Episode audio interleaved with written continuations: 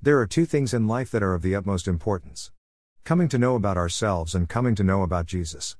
And to be honest with you, I don't think we can even come close to knowing about ourselves until we begin to know about Jesus. And, of course, it's not just knowing about Jesus that is important, it's the actual coming to know Him part, the personal part, that makes all the difference.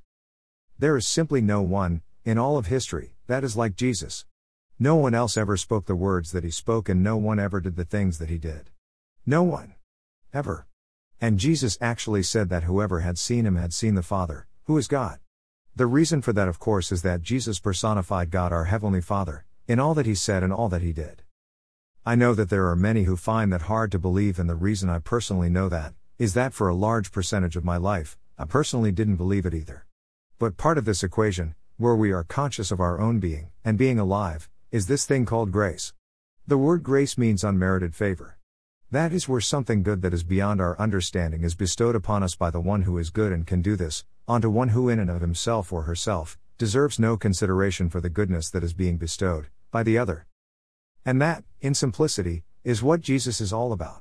The goodness of God, being bestowed, upon those who do not deserve. And the those who do not deserve would be you and it would be me.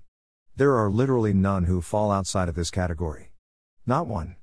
And in fact, this goodness of God is available to everyone who has been given life, but it must be accepted and be believed, to be received. It is a gift that is not deserved but offered nevertheless, because of the inherent goodness of God. And this is where the difference of knowing about Jesus and knowing Jesus comes into play. Knowing about Jesus is not the same as knowing Jesus, nor can it ever be.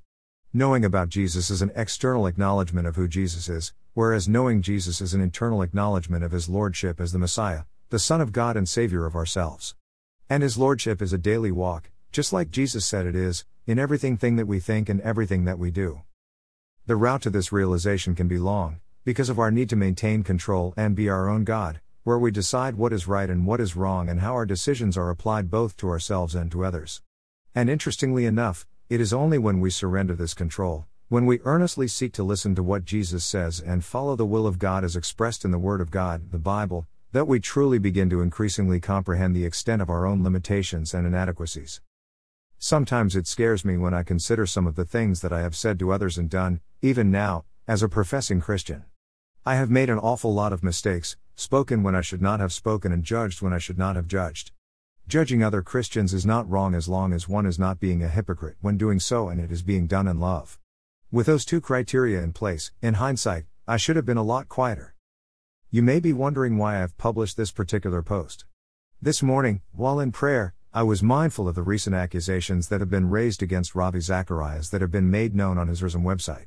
If confirmed in the final report, it's undoubtedly very sad, but it also made me mindful of my own weaknesses and limitations and the part that God's grace has played in where I am today. And the thought came to my mind there, but for the grace of God, go I. Just something to be mindful of. Worthy is the Lamb. Blessings,